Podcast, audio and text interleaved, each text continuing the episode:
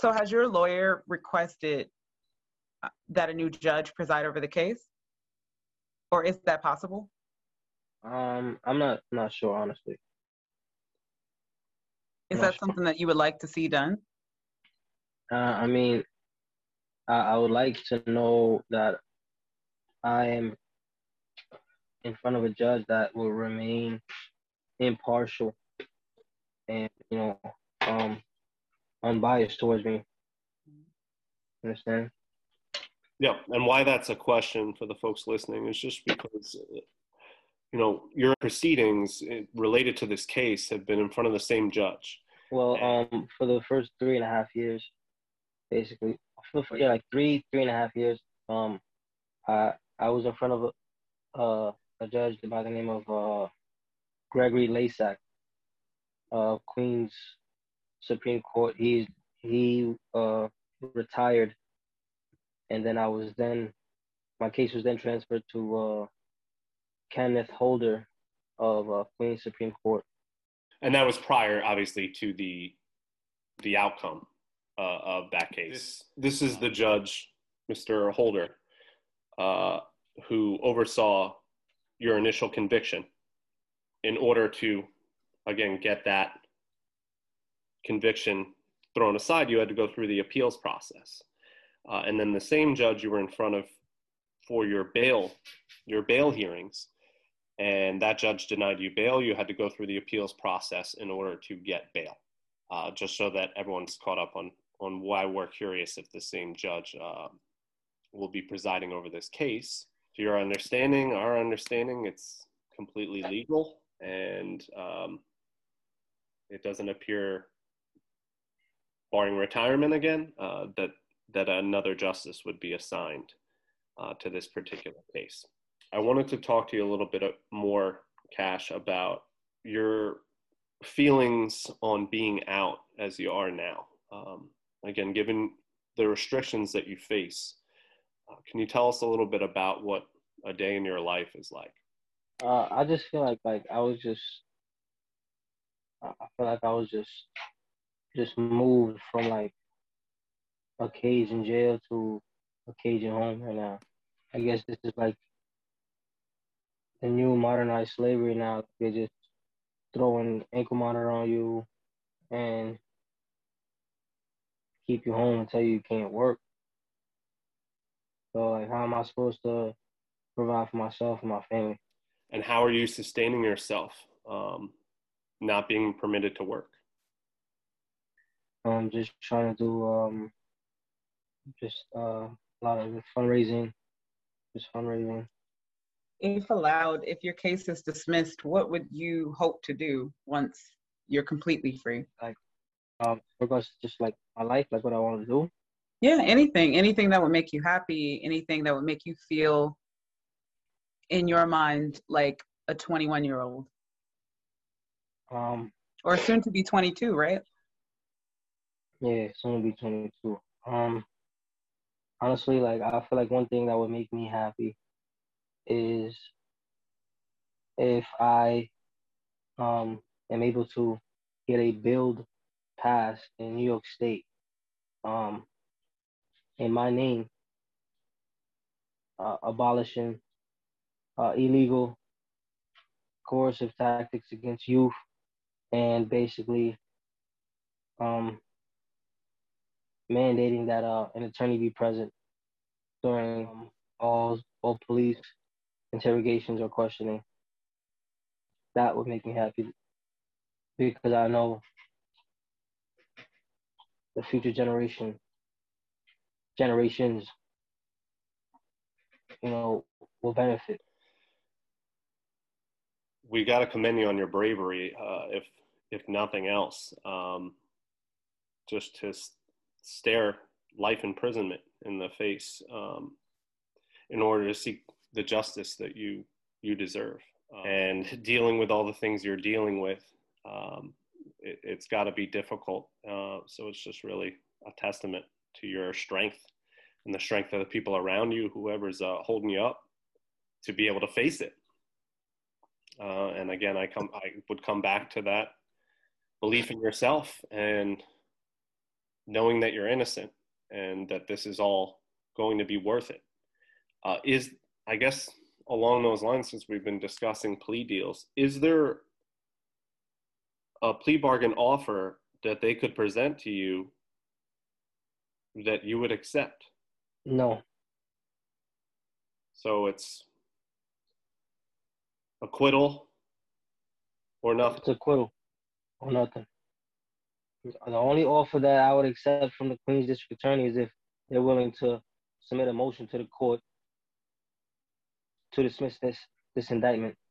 If they're offering to dismiss, to drop all charges against me, that is the offer I will take. We were discussing earlier only one percent. One percent of convictions are overturned. In no, this- I am. I am one. I am one percent. Only one percent of criminal cases get overturned. That's why I said you are speaking to a one percentile right now. You know I think um, what um, I think what Kevin is saying also is, you know, what gives you confidence that to go into this and hope for an acquittal.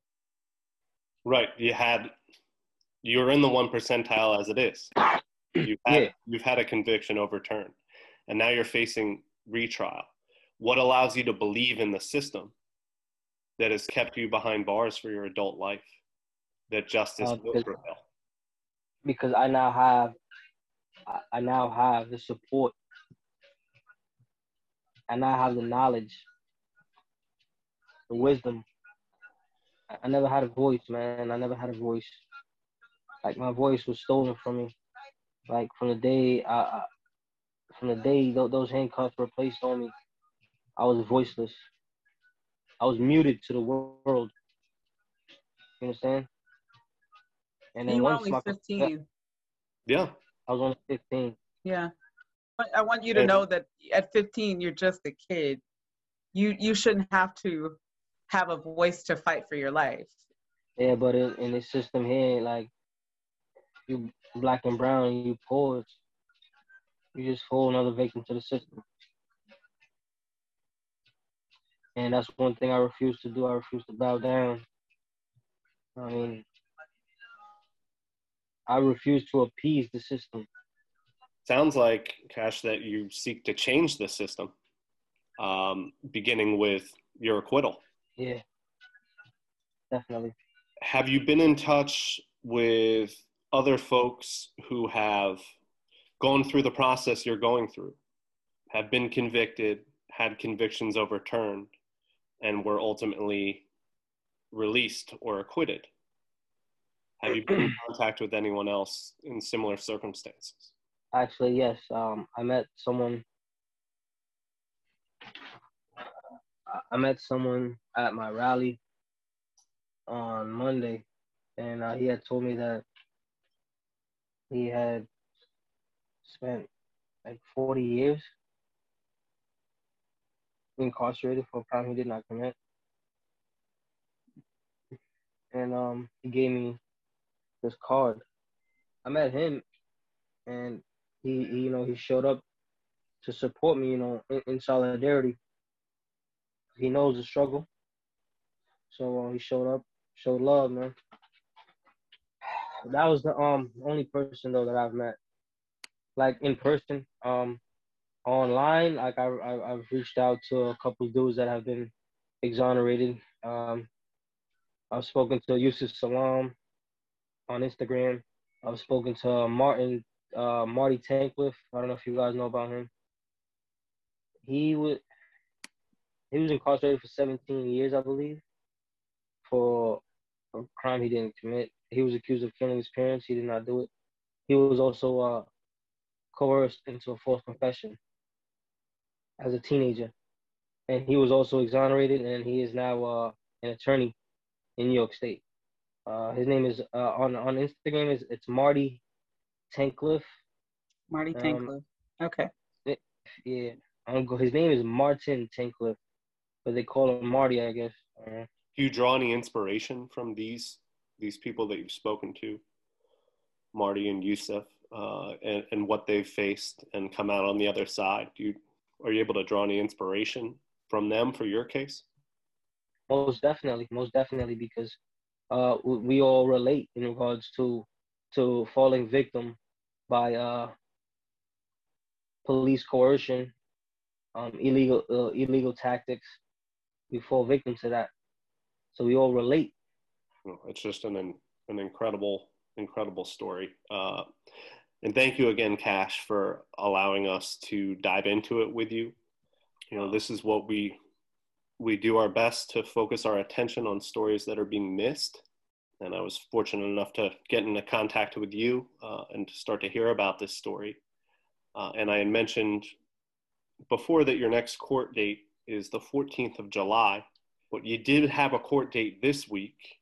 We're recording this on the 5th of May. You did have a court date this week. Can you tell us what transpired in the courtroom uh, that day?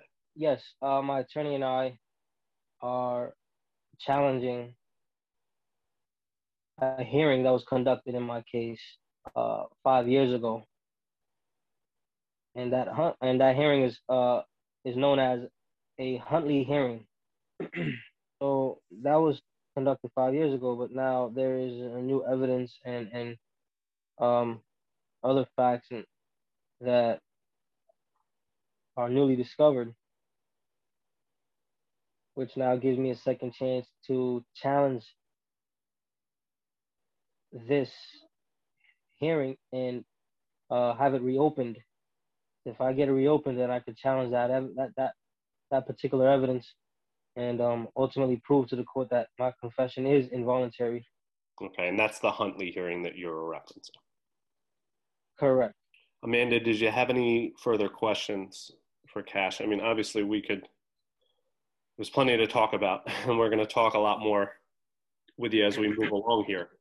Yeah, I just wanted to know between now and July 14th, is there any way, you know, people listening can further support you? Um, yes, most definitely. Um, most of my stuff is on social media. Um, I have a Facebook. It's uh, Prakash Churaman. And uh, my Instagram is uh, Free Prakash Alliance. My Twitter is at freedom the number four Prakash. Uh, as of right now, um, most um, the, the, platform with the most engagement is my Instagram. I established. Uh, also, I want to mention that um, I established this movement from in jail once my conviction was overturned on Rikers Island. And now you have people, you know, uh, at your date the other day, you had several several supporters that were there. Again, the strength is incredibly impressive uh, that you're not not only able to sustain yourself um, and keep your keep your focus, um, but also to start all this to make sure you stay out and and you can get the acquittal uh, you seek. So this point, like I said, we're going to talk plenty more, but I just want to give you the floor. If there's anything else you want our audience to know about you or what you're facing. I mean, I just want people to know that that, that I am innocent.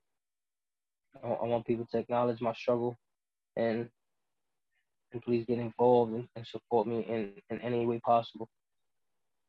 Well, you always have a platform here. Uh, like I said, we're going to talk more, and there's some more things the audience can look forward to uh, seeing and hearing from Cash um, and updates on on his case. So, look, thank you very much for taking the time tonight. It's not easy material to discuss, and um, I can speak for Amanda and I, and, and and the protest coverage family uh, and saying thank you for being vulnerable and willing to share this information. Uh, that you're fighting for your life right now, and you have been since you were 15 years old. Whatever we can do to track and follow this for you, you just let us know. Uh, most definitely. Um, well, I plan on every court date prior to my appearance. Um, I plan on doing a, a rally in front of Queens Criminal Courthouse every court date.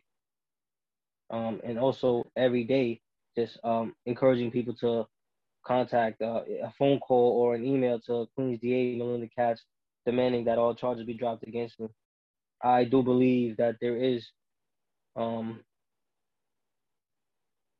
there is strength in, in numbers. Um, I do believe in that, in that if there is enough pressure applied, that she will drop all charges. And one more time for that, your next court date is July 14th, correct? Yes, July 14th.